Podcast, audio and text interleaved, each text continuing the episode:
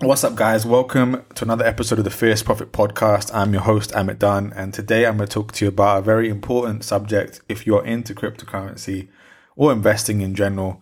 This is how to take profits properly and a simple way. I'm not going to go into like a detailed method. I want to make this easy for you guys so you guys can just do this if you're just starting your investment journey to make it easy to know that when can I take profits? When should I move some of my crypto into fiat currency? So into GBP, dollars, whatever you're using. And how do I just not end up losing gains? And, and this is a really effective strategy. I've been using this for up to like five years now in my crypto journey in particular, but I also use it in my stock journey in other areas too. And it's been really effective, even to the point where I adopted a new strategy, which was more a bit more complicated or a bit more like using the, all the knowledge I had, all the experience to try and take profits in a different way. And this way was actually better than that. So I'm going to share it with you guys. And, you know, everyone talks about hodl, like hodl philosophy when they're talking about cryptocurrency or stocks and just hold on. And really, that's not the ideal thing you want to do. You don't want to just hold forever. Like, if you hold forever, then that the point of having the asset is meaningless because you never made any money off it. And that's the whole point you're in this market is to make money and to make a profit. So we have to know how to take profits in order to do that effectively.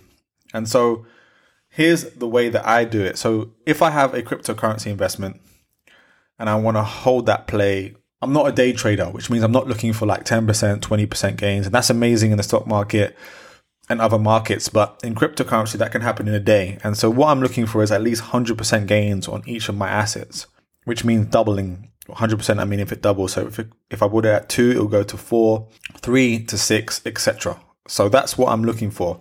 And if you're in doing the same thing as me then every time it doubles you should take profits. This is just a simple method. I think this is called the granny method. And it's not something i'm telling you it's not financial advice that you need to do or you have to do but this method has worked for me. Every time it doubles you take 25 or 50% out depending on how long you want to play that coin, that asset. So if you want a longer term play, then take less out. If you want a short term play, more short term play, then take more out. But what happens is if you double it and you take 50% out, for example, that means you've already got the money that you put in, that's already out, and the rest of the investment's free, which means that whatever happens after that, you've already got your money back. And so that's all a bonus. And so you can make huge profits from that. It might, if it goes to zero, you've lost nothing. You've already done the hard work. You're already in the green at that point. And so that's where you want to be on all your investments. Now, if you want to do a more long-term play and you and you feel very strongly about this asset, you feel like this asset is going to go far and that you want to keep it for longer, then you can take less than 50%. You can take maybe 25% every time it doubles. So every time it doubles, you take 25%. And then it doubles again, you take another 25%. Or 50%, you take another 50%. And so what happens is that you recruit, you're recouping your original investment and you're in the green, you're making profits. So I've been doing that on a lot of my currencies. Whenever it doubles, I've been looking to take some out and then keep holding that on and keep furthering that position and allowing it to further itself. Basically, I'm not putting more money in there. I want if I I can if I want to, but it's really about furthering my position with less risk as possible because the crypto market is very volatile. It can go up and down you know, in bear markets, we can see crashes of up to 90%. And so this compl- that mitigates that. And, and you know what else it does?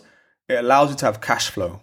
It allows you to have money in the bank that say it does dip or it does go down, then you can rebuy. You can rebuy lower. And so it takes fiat out of your cryptocurrency investment for those times and for those plays because I think sometimes when you're in the crypto market, you can get quite obsessed. Well, let me speak for myself. I get quite obsessed with having this crypto and that crypto, and I become over leveraged in the market.